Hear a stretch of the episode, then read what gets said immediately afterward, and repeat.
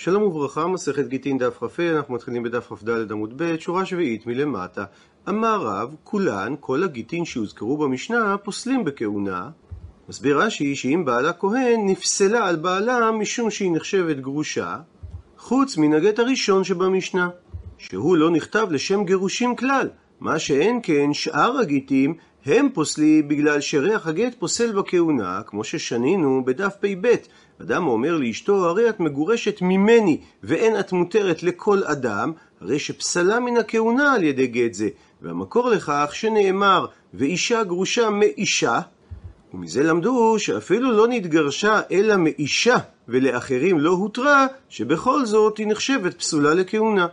ושמואל לעומת זאת אמר שאף הגט הראשון נמי פוסל, גם הוא פוסל אותה מן הכהונה, ואז דשמואל לטעמי, הולך שמואל לשיטתו, דאמר שמואל, כל מקום ששנו חכמים את המונח גט פסול, ולא גט בטל או אינו גט, אז הרי הגט הזה פסול והיא לא יכולה להינשא לאדם אחר, אבל עדיין ופוסל אותה לכהונה.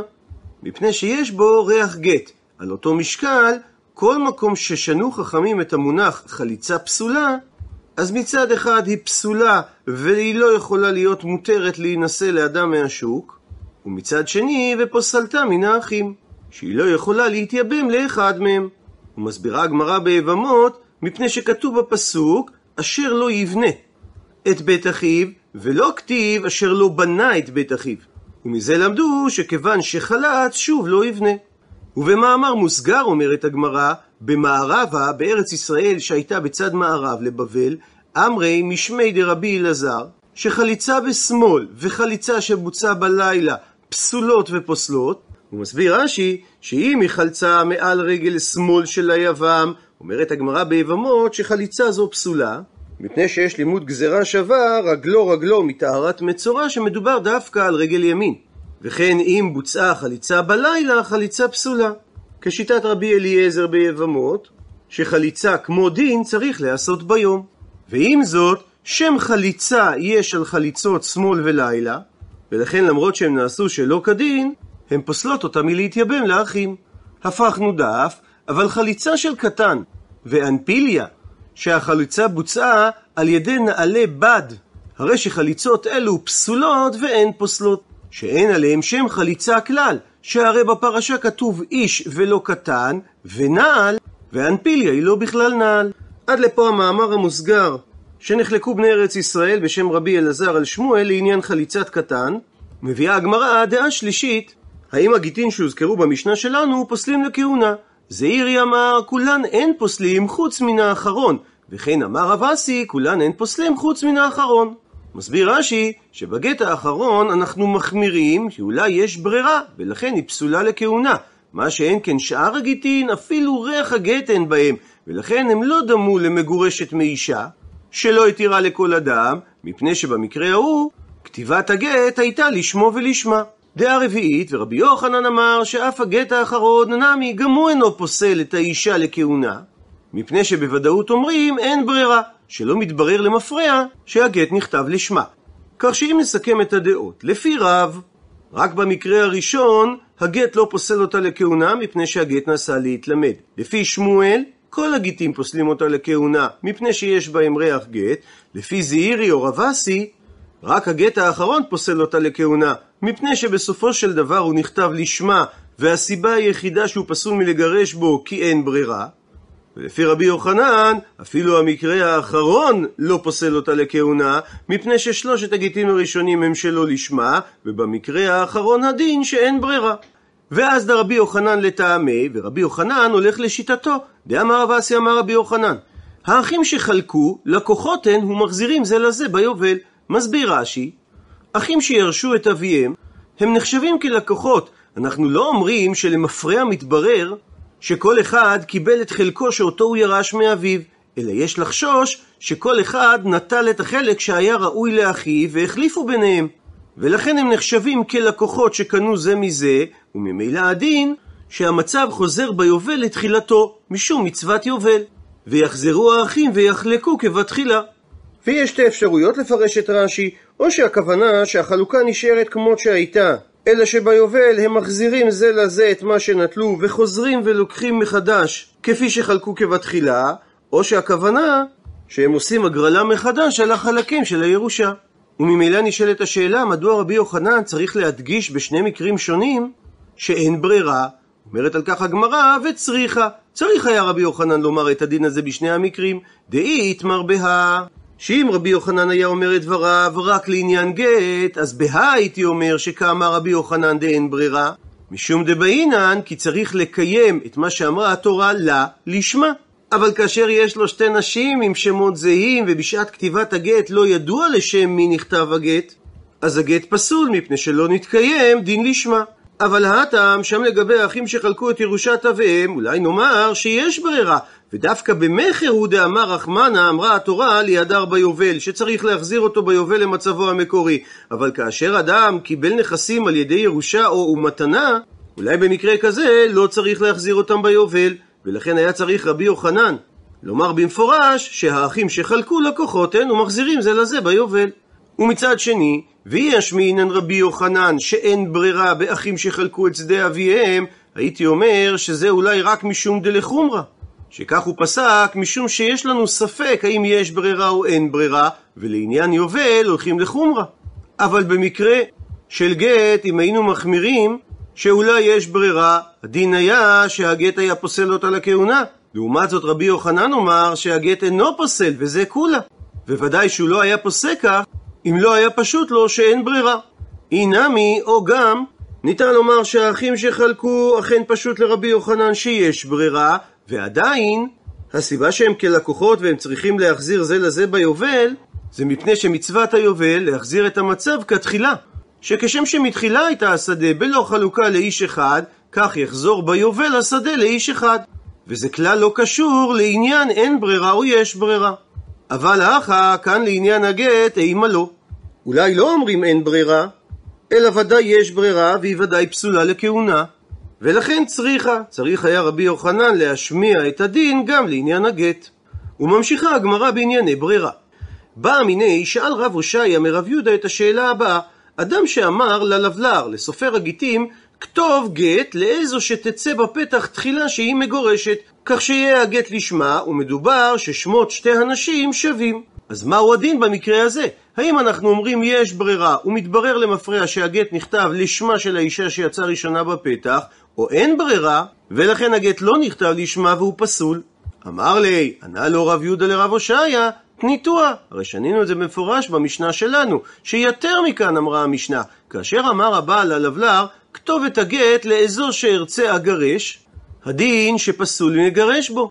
עלמא, זאת אומרת שבמקרה כזה אין ברירה.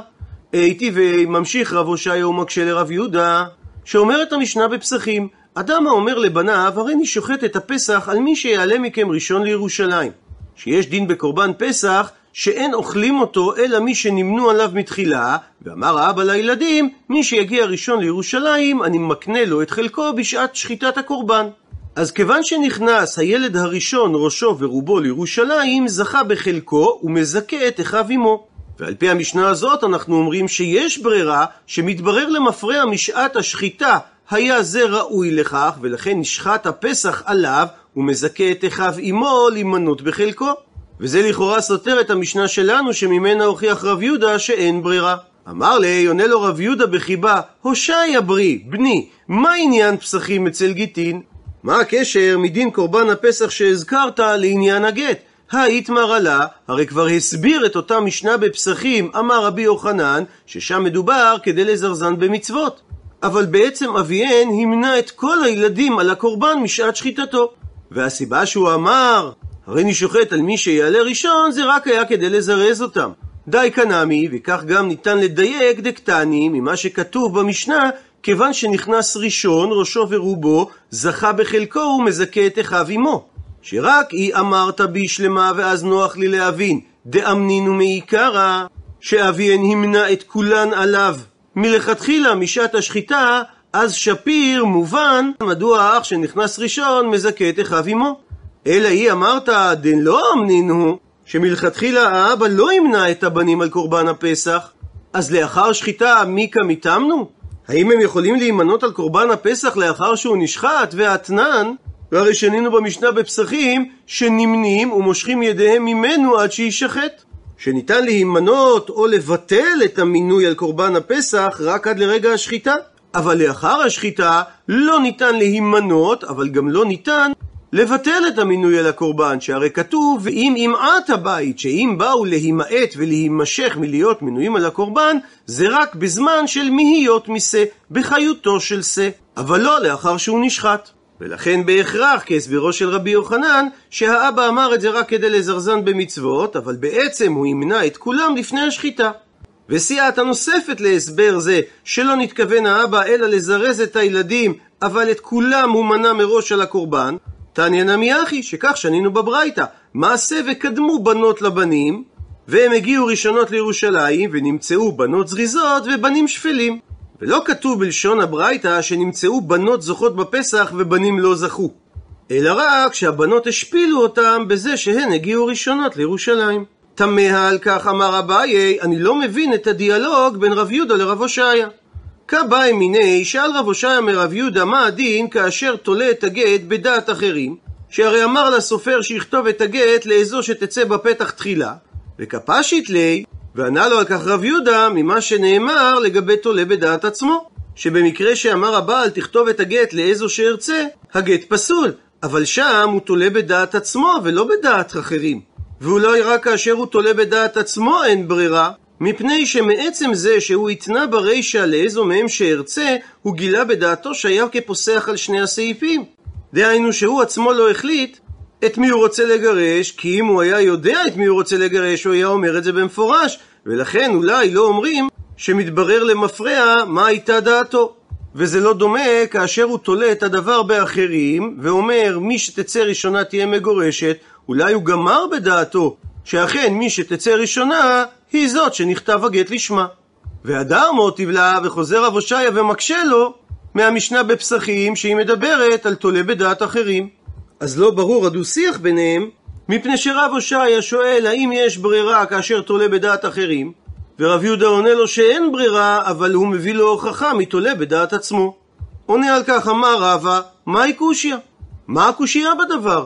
דילמה אולי דמאן דאית לברירה, לא שניים זה תולה בדעת עצמו ולא שניים זה תולה בדעת אחרים, שאית לי יש לו ברירה, ומאן שסובר דלת לברירה, לא שנה, זה לא משנה אם זה תולה בדעת עצמו, ולא שניים זה תולה בדעת אחרים, שבשניהם הדין לית לברירה. ולכן למרות שרב הושעיה דיבר על תולה בדעת אחרים, עונה לו רב יהודה במקרה של תולה בדעת עצמו, מפני שלמי שאומר אין ברירה, זה לא משנה אם זה תלוי בדעת אחרים או בדעת עצמו, ואותו דבר למי שאומר יש ברירה, זה לא משנה אם זה תלוי בדעת אחרים או בדעת עצמו. אמר לי, מקשה רב משרשיה לרבה על תשובתו, והא, יש תנאים שכן מחלקים בין תולה בדעת עצמו לבין תולה בדעת אחרים לעניין דין ברירה.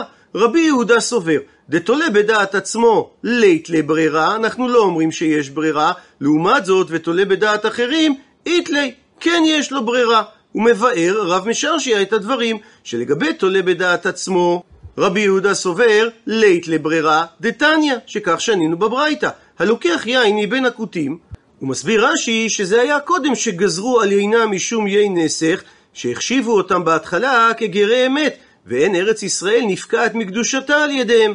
אבל הם היו חשודים שהם לא מפרישים תרומות ומעשרות. ולא כעמי הארץ היהודים שרובם מעשרים וכולם ודאי מפרישים תרומה, אלא שהכותים היו חשודים על הכל, לכן הלוקח מהם צריך להיאסר בוודאי.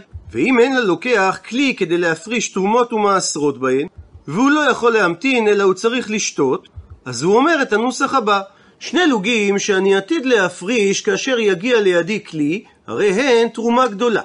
עשרה לוגים נוספים הרי מעשר ראשון, ותשעה לוגים נוספים הרי מעשר שני.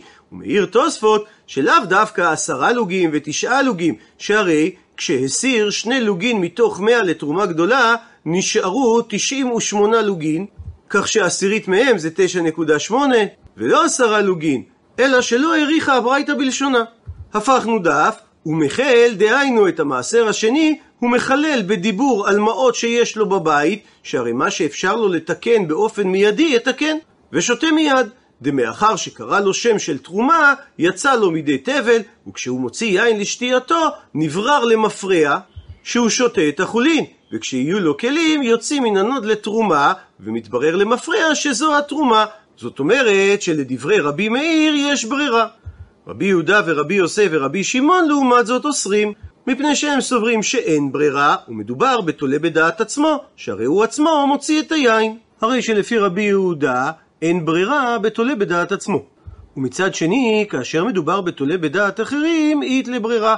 יש לרבי יהודה ברירה, דתנן, שכך שנינו במשנה בדף ע"ג. בעל שאמר לאשתו, זה גיתך מעכשיו, אם אני אמות מחולי זה. אז הרי זה גט אם הוא אכן מת מאותו חולי. ובסוגריים נזכיר שעל ידי כך היא מרוויחה שהיא מגורשת למפרע והיא לא צריכה ייבום. ושואלת המשנה, מהי באותן הימים? דהיינו, בימים שהוא חולה, מהרגע שהוא אמר לה, זה גיתך מעכשיו אימתי מחולי זה. רבי יהודה אומר, הרי כאשת איש לכל דבריה. כך שאם בעלה כהן, היא אוכלת בתרומה, ואם היא זינתה, מיתתה בחנק. ולכי מיית, ובמידה והוא אכן ימות מאותו חולי, הווה גיתא. זה נחשב כגט, ואנחנו לא אומרים שזה גט לאחר מיתה, כיוון שאמר הבעל, הרי זה גיתך מעכשיו. ולענייננו, אף על גב כשנתן הבעל את הגט, היה לו ודאי ספק אם הוא יחיה או ימות, והוא תלה את התנאי בדעת אחרים, בדעת מי שמותו וחייו תלויים בידו, דהיינו ריבונו של עולם. ובכל זאת, כאשר הוא מת מהחולי, אנחנו אומרים שהוברר הדבר למפרע, דמשעת נתינה היה ראוי למות מחולי זה, ולכן זה נחשב גט משעת הנתינה, שעל מנת כן מסרו לה. וזה לא דומה לשאר תנאים שאדם מתנה בגט, ששם בידו לקיימם, ודעתו לקיימם כשמתנה עליהם, ולכן כשמתקיים התנאי זה נחשב גט למפרע. מה שאין כן במקרה הזה, הרי אין הדבר תלוי בידו האם לקיים את התנאי או לא, ובשעת התנאי יש לו ודאי ספק, והתנאי מתקיים מאליו. ואם לא היינו אומרים יש ברירה, אז זה ודאי לא היה נחשב גט שהוא נתן מחיים. הרי מכאן הוכחה שרבי יהודה סובר שכאשר תולה בדעת אחרים יש ברירה. ולפי גרסת מסורת הש"ס, כך גם אמר לי רבינה לרבה. הדעת רבי שמעון, שגם הוא, כדברי רב משרשי הקודם בדעת רבי יהודה, דתולה בדעת עצמו לית לי, אין לו ברירה, וכאשר מדובר ותולה בדעת אחרים, אית לברירה, יש לו ברירה. ומבאר רבינה את דבריו, תולה בדעת עצמו לשיטת רבי שמעון לית לי, אין לו ברירה, הדאמרן. זה מה שכבר אמרנו, שרבי שמעון כמו רבי יהודה, אוסרים הפרשת תרומות ומעשרות למפרע מהיין, בגלל שאין ברירה בתולה בדעת עצמו. מצד שני, בתולה בדעת אחרים, איתלי, יש לו לרבי שמעון ברירה דתניא, שכך שנינו בברייתא במסכת כתובות. אדם שאמר לאישה, הריני בועלך על מנת שירצה אבא, והוא מתכוון לבעילה לשם קידושין, שהרי אישה נקנית בביאה. אז אף על פי שלא רצה האב, בכל זאת היא מקודשת. והסיבה לדבר מסבירה שהיא כי אין אדם עושה בעילתו בעילת זנות, ולכן הוא גמר בליבו לקידושים גמורים, אפילו אם לא ירצה אביו. רבי שמעון בן יהודה אומר, משום רבי שמעון, שרק במידה ורצה האב היא מקודשת. הפכנו דף, אבל אם לא רצה האב, אינה מקודשת. שהרי הבן לא בעל, אלא על תנאי שירצה אביו, והתנאי הזה לא נתקיים. אבל אם רצה האב, הרי בסופו של דבר היא כן מקודשת, למרות שמשעת הבעילה היה ספק האם האבא רוצה בדבר, ספק אינו רוצה בדבר. זאת אומרת לענייננו מוכיח רבינה, שאנחנו אומרים לשיטת רבי שמעון, שמתברר למפרע שמשעת בעילה כבר היו קידושין. אז יוצא שגם רבי יהודה וגם רבי שמעון תומכים בעצם בקושייתו של אביי, שיש הבדל בדין יש ברירה או אין ברירה, האם מדובר על תולה בדעת אחרים או תולה בדעת עצמו. אמר לי, ענה לו רבא, בין לרבי יהודה בין לרבי שמעון. לא שנה, זה לא משנה אם הוא תולה בדעת עצמו, ולא שנה, וזה לא משנה אם הוא תולה בדעת אחרים, הדין איתלהו ברירה, יש ברירה. כפי שהוכחנו את שיטת רבי יהודה מהמשנה בדף ע"ג, הרי היא כאשת איש לכל דבריה, וכפי שהוכחנו את שיטת רבי שמעון, מהברייתא במסכת כתובות, שהדבר תלוי ברצון האב. והטם, ושם בברייתא לגבי הלוקח יין מן הכותים, שרבי יהודה ורבי שמעון אוסרים את ההפרשה, זה לא מפני שהם סוברים שאין ברירה בתולה בדעת עצמו, אלא משום טעם אחר, כדקטני טעמה, כפי שמבואר שם הטעם בתוספתא. אמרו לו חכמים, דהיינו רבי יהודה ורבי שמעון, לרבי מאיר, אי אתה מודה שמא יבקע הנוד ונמצא זה שותה טבלים למפרע? שהרי בסופו של דבר, היות ונבקע הנוד, לא הובררה התרומה מעולם. ואם כך, הוא לא יכול לקיים את מה שהוא התנה, התרומות ומעשרות שאני עתיד להפריש. ולכן רבי יהודה ורבי שמעון אסרו את הדבר, ולא בגלל שבתולה בדעת עצמו אין ברירה. הוא מסיים את התוספתא שאמר להם רבי מאיר לכשייבקע. שאכן במידה והוא יבוא לידי כך, אז ודאי טבלים הוא שתה, אבל אין לחשוש לדבר, בגלל שלא שכיח שנוד ייבקע, ועוד ייתכן שמשום שהוא יודע שהוא מתכוון להפריש, הוא עוד ייתן עליו שמירה נוספת. ולכן למסקנה נשארת הגמרא בתשובתו של רבא לאביי, שאין קושייה על הדו-שיח בין רב יהודה לרב הושעיה, כי הדין אם יש ברירה או אין ברירה, לא תלוי האם זה בדעת עצמו או בדעת אחרים. עד לכאן דף כ"ה.